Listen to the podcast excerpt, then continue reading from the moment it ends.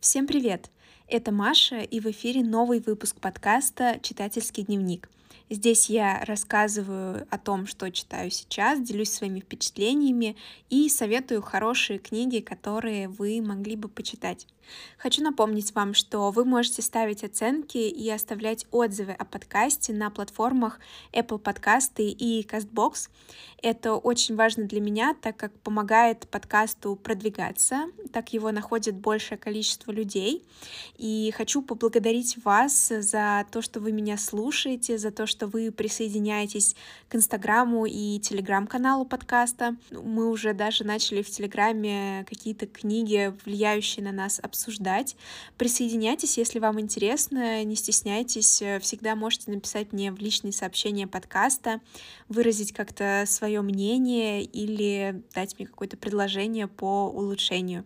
Я всегда этому очень рада и с большим удовольствием вам отвечаю я заметила, что один из последних выпусков э, про женское могущество вызвал э, маленький, но все-таки фурор. Этот выпуск э, очень быстро набрал то же количество прослушиваний, которое было у самого популярного до этого эпизода. Это был эпизод про книги о сне. И мне стало интересно, вы послушали этот эпизод, потому что он был последним, когда подкаст попался вам на глаза, или вам действительно была интересна эта тема. Хочу проверить немножко такую гипотезу, поэтому сегодня тоже будут э, в обзоре такие женские книги. Ну, женские, конечно, в кавычках, потому что читать их, разумеется, можно и нужно не только женщинам, чтобы, может быть, лучше о чем-то договариваться. И вот как раз про договариваться я хочу сегодня поговорить я как основную книгу, так скажем, для подкаста выбрала книгу Линды Бэбкок и Сары Лешевер. Книга называется Why Women Don't Ask. И на русский язык ее не перевели, но почему-то перевели вторую книгу этого авторского союза, которая называется Ask for It. И если честно, я сейчас э, погуглила перед э, записью, как перевели вторую книгу и какие у нее в целом отзывы. И вот, например, на «Лабиринте» оценки очень хорошие, 8,6 из 10. Э, Это очень здорово. Книга на русском называется «Хорошие девочки не стесняются просить». Авторы те же самые, Линда Бебка и Сара Лешевер. Но что мне не понравилось, от чего у меня практически сразу закатились глаза, это то, что у этой книги э, есть подзаголовок, и в оригинале он звучит «How women can use the power of negotiation to get what they really want», что в переводе «Как женщины могут использовать силу переговоров, чтобы получить то, чего они действительно хотят». По-русски это каким-то образом, я не знаю, вот как это нужно было перевести, так, чтобы получилось, как договориться обо всем, используя женскую силу и обаяние серьезно, женскую силу и обаяние. Я, конечно, делаю поправку на то, что книга была выпущена в 2011 году, но, come on, это издательство Эксмо Пресс, Эксмо, ну, как бы вот эти две фразы, они совершенно разные. И то, что Бэбкок и Лашевер написали такую книгу еще там в 2008-2011 году, соответственно, это действительно о многом говорит. То есть мы сейчас видим, как женщины все более значительные позиции начинают занимать в политике, в бизнесе, в экономике, больше женщин становятся руководителями и так далее, но нам еще есть куда стремиться. И вот книга Why Women Don't Ask, дальше я буду называть ее Почему женщины не просят, она как раз о том, как в целом женщины и мужчины ведут себя в процессах переговоров. Я не говорю сейчас о каких-то отдельных женщинах. Я знаю, что и в 2008 были женщины, которые могли за себя постоять и отстоять свои интересы в переговорах. Нет, я говорю в целом о тренде. Конечно, сейчас э, мы все больше видим каких-то позитивных примеров, то, что вокруг нас женщины занимают э, высоко стоящие позиции, и вообще у женщин появляется как-то больше влияния и больше свободы в том, чтобы делать что-то для себя — Но, тем не менее, нам есть куда стремиться, э, есть люди, так скажем, кого нам нужно переубедить. Э, и вот эта книга, она помогла лично мне осветить какие-то мои слабые стороны, показать мне, что да, вот здесь я веду себя совершенно как э, человек из опытов, которые описывают два автора. Мне есть над чем работать в переговорах. И вот почему я выбрала эту книгу, меня заинтересовали здесь фигуры авторов. То есть это не книга от какого-то мужчины-коуча, который говорит женщинам, как им нужно разговаривать с мужчинами, чтобы получить все, или какой-нибудь инстаграм-тренер. Нет, это абсолютно достойные доверия авторы. Линда Бэбкок, профессор экономики в университете Карнеги Меллона, и Сара Лешевер — это журналист, колумнист Нью-Йорк Таймс, Гарвард Бизнес Ревью, Гламур, и у нее есть множество публикаций в других изданиях. То есть это две женщины, которые, как никто, наверное, понимают, как важно уметь договариваться в этой жизни. И если вам кажется, что переговоры — это не ваша тема, и вы от этого очень далеки, потому что, например, вы не работаете в бизнесе, то хочу вам сразу сказать, что это не так. Небольшой спойлер прямо из конца книги. В эпилоге, который называется «Умение договориться дома», авторы буквально открывают нам глаза на то, что переговоры, они на самом деле окружают нас везде. Дело не только в вашей работе. Я думаю, что вы как я, каждый день договариваетесь, допустим, со своим партнером или с детьми, с родителями. И мы просто этого не замечаем, что многие вещи мы принимаем как данность, и вообще, наверное, это какая-то наша особенность благодарить за те малости, которые у нас есть. Но мы просто не задумываемся о том, что иногда можно и даже нужно, это разумно, попросить большего. И вот э, вся книга — это описание различных исследований и экспериментов, которые показывают вот это различие между мужчинами и женщинами на примере того, как они ведут себя в переговорах и как это можно применить. Сразу оговорюсь, что авторы не считают, что мужчины лучшие переговорщики, чем женщины. Просто и у тех, и у других есть в переговорах своя стратегия, и, как правило, мужской подход работает лучше, потому что они более агрессивны, они воспринимают переговоры как вот одну единственную точку отношений с человеком и не задумываются о том, как это может повлиять на их отношения с человеком в будущем. Это не значит, что такой подход всегда работает. Например, если женщина начинает вести себя в переговорах так же, как мужчина, или перенимает у него какой-то такой же стиль управления, ее начинают называть стервой, говорить, что она слишком озлоблена на весь мир, то, что она некомпетентный начальник, потому что у нее нет эмпатии, нет вот этого женского такого ощущения. И в конце 90-х в Калифорнии был основан Центр роста и лидерства, и там даже была специальная программа, на которую руководители отправляли своих подчиненных женщин для того, чтобы там их научили быть э, милее, добрее, более женственнее. Я не знаю, как это описать и вообще как вообще бизнес-этика в этот момент куда смотрела, но оказывается, это была достаточно популярная вещь, то есть действительно руководители отправляли своих подчиненных женщин, как правило, женщин, у которых тоже в подчинении был какой-то персонал, для того, чтобы улучшить взаимодействие этих женщин с их подчиненными и вообще с их окружением. И вот только задумайтесь, в этом центре мужчин обучали тому, как быть лучшими лидерами, а женщин учили, как быть лучшими женщинами.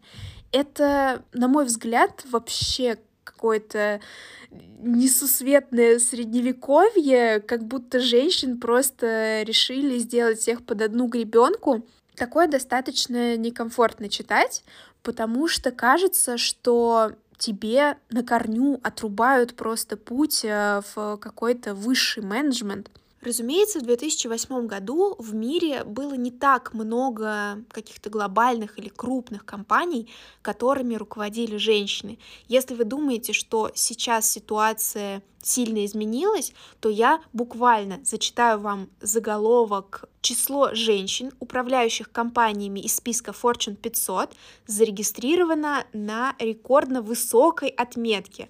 Вот в списке Fortune 500 500 компаний. Из всех этих компаний, внимание, только 33 управляются женщинами. То есть женщина там сейчас является генеральным директором.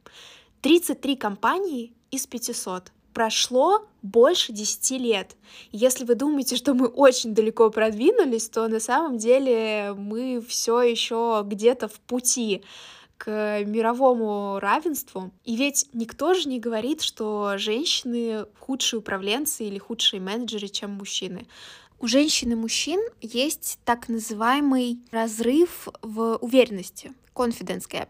Чтобы объяснить простыми словами, это значит, что мужчины, оценивая свою работу так же, чем женщины, просят за нее больше денег. Женщины, когда выполняют на таком же уровне работу, как мужчины, запрашивают за нее меньше денег просто потому, что не считают, что их работа так важна. Это годы и годы и годы, когда женщинам толковывали, что они не такие умные, не такие работоспособные, как мужчины.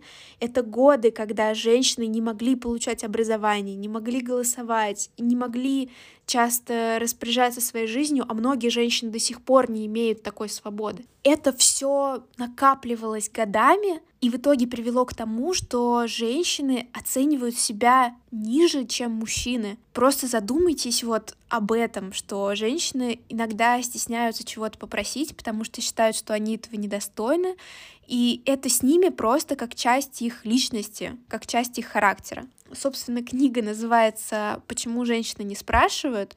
Это из реального кейса. Э, Линда преподает в университете, и многие девушки, зная, какой курс она преподает, приходят к ней с запросами на то, что они бы хотели обсудить э, со своими руководителями, допустим, какое-то повышение, или чтобы им разрешили преподавать какие-то курсы, а не только быть там э, teaching assistant. И Линда пошла к своему декану и спросила, почему вот он назначил двоих студентов мужского пола на преподавание. То есть у них были собственные курсы, которые они могли курировать, вести полностью от начала до конца, как самые настоящие преподаватели. И она спросила, почему он назначил именно молодых людей на эти должности и не выбрал какую-нибудь девушку. На что декан ей сказал, что девушки просто не просили.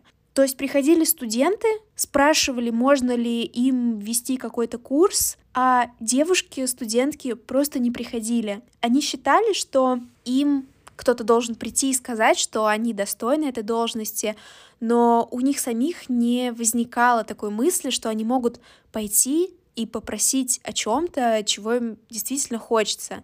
И это прям вау. Ну, наверное, такое происходит не только в университетах. И я думаю, что многие девушки, женщины, к сожалению, не могут даже представить себе, что они пойдут к своему руководителю, допустим, попросят прибавку к зарплате или повышение, просто на основе того, что они делают каждый день. Им всегда нужно будет какое-то подтверждение, то есть женщины сначала захотят узнать, а действительно ли они хорошо выполняют свою работу. В какой-то степени, конечно, это логично и не эгоистично, но мужчины поступают по-другому, поэтому мужчины получают больше. Получают больше просто потому, что они больше просят. Есть и преимущество в таком более женском подходе к переговорам. Ему, к сожалению, посвящено не так много страниц в этой книге, но, тем не менее, они есть. В серии экспериментов, которые проводили ученые, э, женщинам и мужчинам нужно было отправляться на переговоры и, так скажем, просить сначала за себя, а затем за кого-то другого. И ученые выяснили, что женщины, когда защищают интересы кого-то еще, как правило, выбивают для вот этого кого-то еще лучшие условия, потому что, во-первых, они запрашивают большую оплату, чем для себя, и, во-вторых, ведут себя более настойчиво. Это говорит о том, что женщины лучшие командные игроки, чем мужчины, потому что они заботятся не только о своих интересах, а об интересах окружающих. Конечно, мы сейчас берем какую-то среднюю женщину, а не конкретную. Но также этот подход и работает, если женщина будет воспринимать переговоры не как будто она просит чего-то для себя, да, а, допустим, она идет к боссу и просит прибавку к зарплате, но в ее голове это не больше денег для нее, а, допустим, больше денег для ее семьи или больше сбережений на будущее. Таким образом, она как бы переносит свои желания на кого-то еще, и вот за кого-то еще женщине просить легче. Но в целом, что касается переговоров, конечно, оставаться так, как сейчас, и продолжать вести себя так, как это есть э, сейчас, мне кажется, контрпродуктивно. Здесь я бы хотела рассказать вам еще об одной книге. Ее написала Шерил Сэндберг, которая работает в Фейсбуке на очень-очень высокой должности. Наверняка вы видели ее интервью когда-нибудь или просто замечали, слышали такое имя. Книга называется «Не бойся действовать» или в оригинале «Lean In». Эта книга как раз о женском лидерстве. Мне кажется, что это самая известная книга о женском лидерстве, которая есть сейчас на книжном рынке. Она невероятно вдохновляющая. Там описаны все сложности, которые приходится преодолевать женщине на работе. И в целом, когда я ее читала, она мне помогла немного выстроить в своей голове понимание, к чему я хочу стремиться и кем я хочу быть, потому что Например, мы понимаем, что генеральные директора компании, как правило, очень много жертвуют для того, чтобы их компании росли, развивались и так далее. Мужчинам, наверное, проще это делать, потому что это мужской мир, и женщинам как-то достаточно сложно в него пробиться. Если вы помните выпуск о книге «Дурная кровь» Джона Карейру, Элизабет Холмс была достаточно успешным CEO своей компании, но она подражала Стиву Джобсу, она подражала мужчине, и если вы послушали подкаст или прочитали книгу, вы могли заметить, что многие люди отмечают, она занижала свой голос, чтобы звучать более по-мужски. Она одевалась в темные вещи, не супер женственные какие-то, просто потому что она хотела жить и развиваться как раз вот в этом мире мужчин. Но в книге Шерил Сэндберг я отмечала для себя те моменты, когда она говорит, вот здесь вам придется выбирать, остаться собой или быть начальником это можно совместить, но очень сложно. И иногда это действительно трудно оставаться собой и при этом быть начальником, потому что вам приходится принимать непростые решения, которые повлияют на жизнь других людей. Но вы начальник. И вот этот постоянный баланс, точнее его поиск, он проходит как раз по всей книге. И я думаю, что если вам захочется ее прочитать, и вы это сделаете, вы отметите для себя, как много каких-то ваших установок о лидерстве, о том, чтобы быть начальником и при этом выполнять какие-то другие функции, оставаться человеком со своими интересами, хобби и так далее. Я думаю, что вы вот этот баланс э, найдете или хотя бы приблизитесь к нему. Что ж, говорить о женском лидерстве, могуществе, кажется, я могу еще очень долго. Если я найду еще какую-нибудь интересную книгу по этому поводу, то я вам о ней расскажу. Но я попрошу вас написать в Инстаграме или в Телеграм-канале, может быть, в комментариях, интересно ли вам это, как вам вообще такая тема, может быть, э, вы мужчина, и вам не очень интересно слушать про женское лидерство, или было бы интереснее посмотреть на него с какой-то другой точки зрения. Очень буду ждать ваших откликов. Спасибо, что дослушали этот выпуск до конца. Как всегда, название книг, э, ссылки на все соцсети будут в описании. Всем пока-пока!